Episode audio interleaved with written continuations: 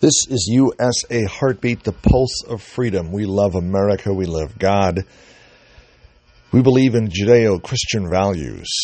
We believe in America and the American dream. If not America, where? There are so many conflicts and controversies and anger, death, destruction, lawlessness in this land. We pray to God to heal America.